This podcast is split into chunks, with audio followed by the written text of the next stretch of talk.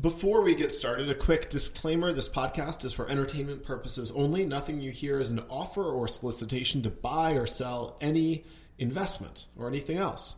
And with that, hello, welcome to the Rangeley Capital Podcast. I'm Chris DeMuth, a PM at Rangeley. With me, as always, is my co host and fellow Rangeley PM, Andrew Walker.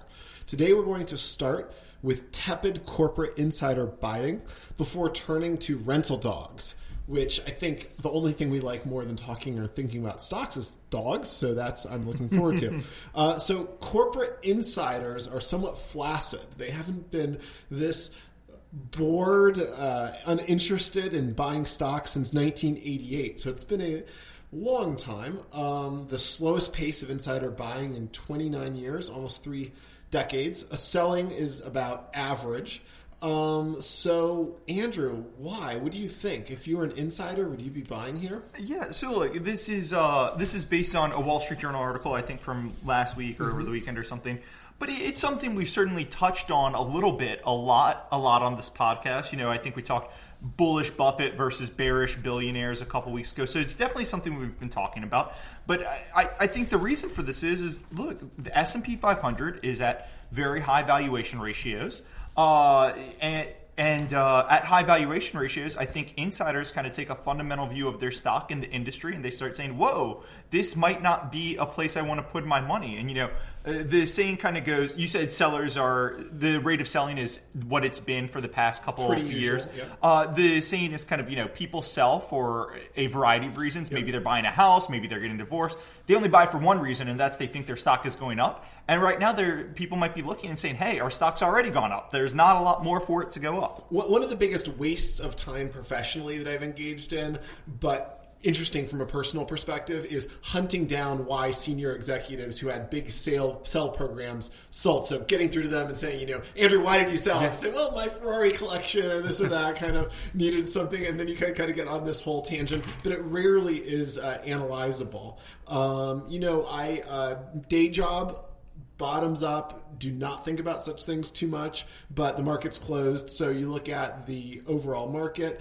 market cap to GDP, the PE ratio, and so forth. It, it's certainly not very low. Uh, I think the kind of most cowardly way to say this, uh, I like saying things in such ways, is closer to a top than a bottom probably i, I don't know they are relevant at extremes but it, it's pretty pretty hard uh, to manage you know, I, just ahead. quickly on this sure. you know one thing i did think that was interesting is this chart had this uh, article had a lot of charts in it and right now they were showing uh, right now for every 10 sellers there are two buyers uh-huh. right and that was kind of a very historically low ratio but if you looked at the chart uh, early last year and late 2015 when markets if you remember markets were a little bit panicking and they were getting they were starting to look kind of cheap they were really selling off hard i think we started off last year down 7 or 8% uh, actually it was approaching a high. There were between six to eight buyers for every seller, and that was actually a high point. So I do think it kind of shows in, uh, these insiders do have a little bit of the psychology yeah. of the market here. One of the industries that I think about a lot is uh, banks and thrifts, so kind of local and regional banks. One of the big areas where the buying has hit the brakes.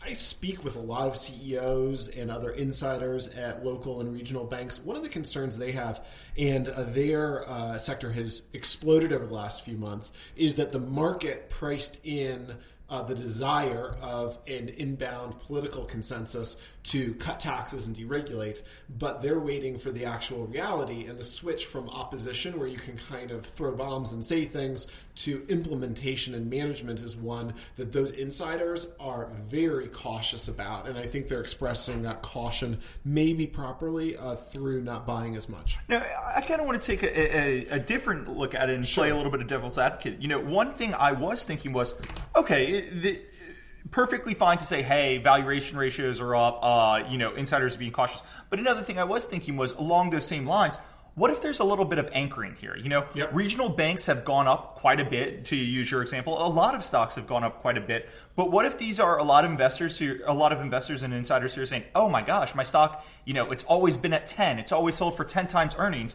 and today it's at twelve times earnings." They're like, "Whoa, I am a cautious insider, this is historically expensive, but the market's actually doing a better job and saying, hey, those budgets that they planned in November, those budgets are too low. Taxes are going to be lower. There's going to be a stimulus bill. Money's going to be easier. The economy's going to be better. And the market's actually outpacing them at updating their valuation. That is such a good point, and one that I was hoping you would make. I agree 100%. I think that uh, no investment theory can ever be complete without a reference to price. Uh, but at the same time, price by itself doesn't tell you anything about investing or value. And I do find insiders sometimes a CEO is just a fella who has a company with a $50 stock, and it's kind of more important to him historically in lots of ways than it really should be. Perhaps just your nose is ground in this one stock price, huge impact on you, where we have dozens that we might be thinking about. Uh, I have another cheerful thought, which is the stat largely misses or even is contrary to a major source of returns for outside passive minority investors, which is M&A. Insiders can't legally buy shares because of inbound M&A uh, in a way that might hugely enrich other shareholders, but is not going to show up in inside trading stats. No, it, I think that's a great point. And, you know, I, have seen several times where there'll be, be a big CEO insider buy at a company, and the next day the company stock will be down 4%. And everyone, sometimes including myself, will say, like, look, the CEO just spent four million dollars. Like that's a serious chunk of his change. We're not talking about a billionaire CEO. We're talking about a normal CEO. He spent four million dollars buying his stock. Like, why would the stock be down the next day? That's the most bullish sign I've ever seen. A lot of people will say, "Oh, you know, that was a clear takeout target." And if a CEO is buying stock on the open market, they're clearly not getting taken out in the near term because you can't buy stock right ahead of uh, right ahead of getting taken over, or even if you're in takeout discussions, unless you're looking for a fast track to jail for insider trading. Absolutely. Uh, some insiders are better than others. Um, I've looked through data uh, compiled of about 37,000 corporate insiders. Uh, amongst the very best in terms of timing their trades and how the trade uh, impacts how wealthy they would be compared to the counterfactual of the trade. Carl Icahn, number four out of 37,390, is one of the kind of the top uh, timers of insider trades. Um, have you looked at what those trades are? I have, yeah. Like Icahn's trades? Yeah. Were they buys too? Because the, the cynic in me says they're just constantly selling IEP and uh, the stock hasn't done that well, so he's just at the top for always selling. Yeah, you know, he, he has some of both. That's a big impact. And actually, let me just my next point, which that fits into perfectly, is lucky monkeys. You know, I kind of got very interested in this stat until I realized there are people who are just lucky monkeys, always buying or selling based on the macro factors of their industry. Um, at the very top of biotechs, uh, longtime CEO Philip Frost of OPKO looked brilliant, but it was largely just buying biotech on the way up. Uh, right now, local bankers are similarly looking like lucky monkeys to me. You know who's uh, an interesting one? J- Jamie Dimon of J.P. Morgan, and he was mentioned in this article. Famously bought, uh, you, you, know, I'm doing the math. I think he bought like fifty million dollars worth of J.P. Morgan shares. Uh-huh. Feb, in mid February 2016, which was literally, I, I, think he timed it to the day the bottom of JP Morgan stock last year. And in just over a year, I believe the stock's close to doubled, which for a major supranational bank, you know, to double in a year, Jamie Dimon, you have to kind of tip your hat to him for the timing on that trade. Absolutely. I, I think I mentioned you can't just look at price like you can't look at investing without price. I think you can't look at insider tradings without a little bit of an understanding of what they're doing and who they are. If you try, for what it's worth, the stats say that selling has very little statistical significance. Uh, mimicking buys has an okay return. It looks like 3.7% over the next couple months of of positive return if you mimic insider buys. However, I would caution that across all types, it's in the 50s or very low 60s percentile of how frequently it works. Mm-hmm. CFOs slightly more uh, significant than CEOs uh, buying with them, uh, and uh, but again, it's pretty marginal, uh, very noisy statistic if you just look at it by itself. You know, the one I'd be interested in. I don't know if you've seen the stats on this or not, but I'd be interested. Uh, you know, like activist investor, big hedge fund manager or something gets a board seat on a board and becomes an insider at an insider at the company and then goes out and buys a bunch of the stock. You know, I'd be curious if that outperforms. My gut would say it's outperforms, but at the same time, like you see a Bill Ackman get on the board of Valeant a couple of years ago or a couple months ago, does a big insider buy where he gets on, and then you know we just heard earlier this week that uh, he sold out of the whole position at a huge loss. So I wonder if it's activists, if they know something, or if they're just kind of defending their book almost. I have seen the data. It jumps off the page as looking statistically significant to me. If you look, especially an interesting long and short term following.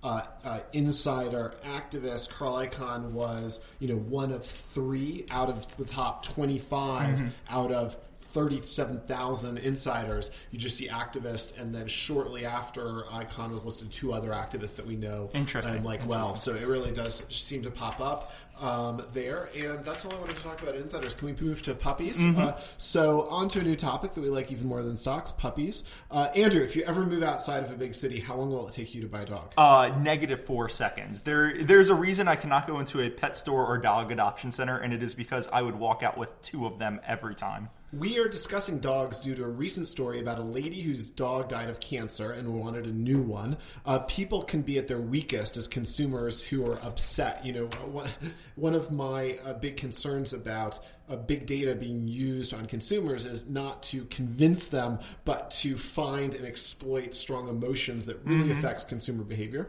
Uh, she thought she bought a new dog, but she had actually leased it. Uh, Wags Lending uh, uh, was uh, clearly set up as the antagonist of this recent Bloomberg story.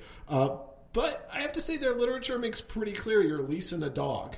Uh, it's much like rent to own furniture, which the same company, parent company, does as well. Uh, and it really is a little uh, uh, uh route to usurious uh, lending. You end up paying a lot more than if you paid cash. So, Andrew, what do you what do you think about the story? Yeah. So, look, the story is a little anti- uh, antagonistic to Wags, but I don't know. Aside from the fact that her dog had just died, I don't know if they could have found a least a, less sympathetic person to lead the article with than Dawn, who is the uh, owner. She rents Tucker a golden retriever. Then she decides he's too rambunctious. She calls up the pet store and she threatens, and this is a quote, to leave him tied up outside the store. Then she ends up selling him to a local trainer for five hundred dollars. Stops making lease payments and spends 18 months griping in online reviews and emails. Like, that isn't exactly a sympathetic person. Uh, but you know, the company isn't sympathetic either. Obviously, they're leasing puppies, which is just a bad headline for anyone.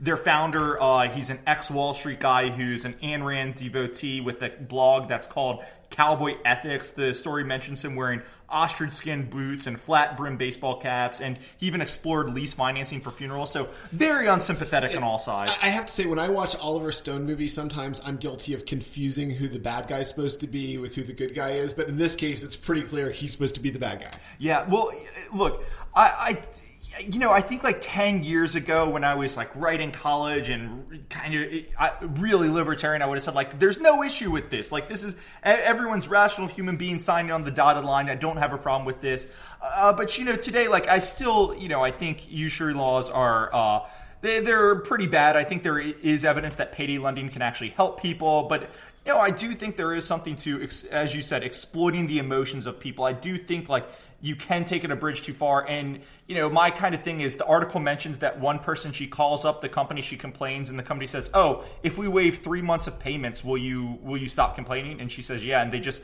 waive them in the snap of a finger. I think if you're kind of willing to waive three months worth of lease payments, you probably sold like an overpriced kind of uh exploitative yeah. product. You know, this is one of those stories that's kind of funny, kind of sad, and I think it kind of also reveals a little bit how evil you are on which one you find it. And I have to say, look, the quote, "This cat is ruining my credit score." just that that could ever come up. I'm deeply in the funny category, so I think I'm also deeply in the evil category. You know, if this dog was ruining your credit score, I would feel bad for you. This cat is ruining your credit score. That is a joke to me. Absolutely, and you know, people also overpay for caskets. It's kind of the same thing where you're this emotional spike and you become very price insensitive and emotive demand. I would just say there's always going to be supply to fulfill highly emotive demand. And I just think on the demand side, that's where you really need to say, you know, if uh, it's the market is giving you information, and if the market only wants to charge you high interest to get mm-hmm. something, then you probably should do without it. Um, it's a regulatory trick. Leases are exempt from usury laws, so it's not technically usurious, although I would use that word just kind of colloquially to describe what's happening here.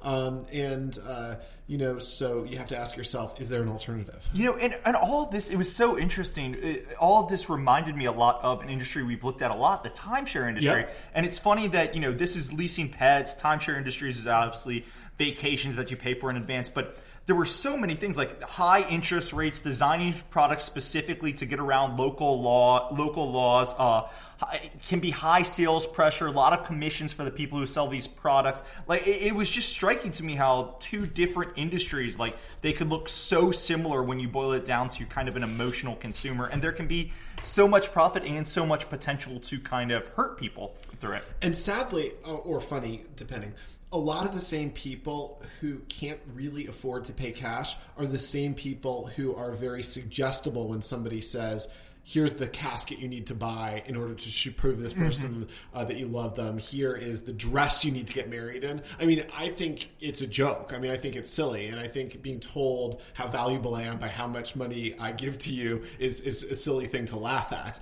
Uh, but uh, but it, it, but unfortunately, as it turns out, there's a big overlap between suggestible and can't really afford to pay cash, uh, and so that that happens uh, uh, here a bit. Um, uh, the mid category, and I'm kind of opening up this idea because I came from where you were, which is just truth is something that's mechanistic. It's in the docs. Read the docs. It explains it, and if it's transparent, then fine.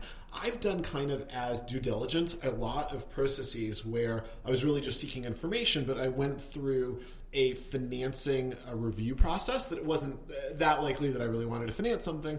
But uh, I found many situations where there was no serious expectation that you'd read the docs. Yeah. You'd, you'd be handed a piece that was two or three inches, which great. I'll, I need a few hours, but I'd love to read the whole thing, and I'll come back with 80 points to push back on. But they expected you just to sign it there with a few sentences of highly misleading explanation. And clearly that's what happens here. So I'm starting to open up that there's a big category people don't read it. Maybe there should be a pretty high standard for what is kind of practically transparent. Yeah, no, and look, it just it kind of reminds me, you know, Apple. Every time they do a software update, you pe- press agree, and every now and then there'll be this article that comes out almost scandalized with what people are agreeing to. Like uh, sometimes it's, hey, if you agree to this and your iPhone has been, uh, I believe it's jailbroken or whatever, then we can delete your iPhone forever and turn it into a worthless brick. And people actually agree to that because there's no way you can read that hundred page thing every every time. Now, when when it comes to you know a twenty thousand dollar timeshare or a five thousand dollar dog, you'd you'd hope you could take the couple hours, but you can kind of see like where does the line start getting drawn at what level because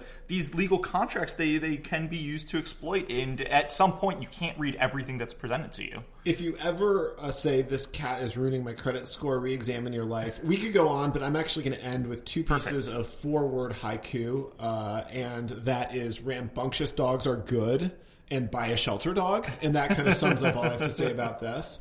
Um, and hopefully that was interesting. All the time we have for today before we hit our disclosure. A reminder if you have any feedback for us, please feel free to email it to podcast at rangeleycapital.com. Uh, I don't have and can't quite imagine how I would have disclosure for this one. Andrew, do you have any disclosure? I, I would disclose that I would love to get a dog. I'm visiting my parents at the end of the month. I know my dad is an avid listener to this podcast. I'd love it if he would get a dog in advance of me visiting just so I can play with it for a few days. Pay cash. Talk Thank to you guys soon. Bye.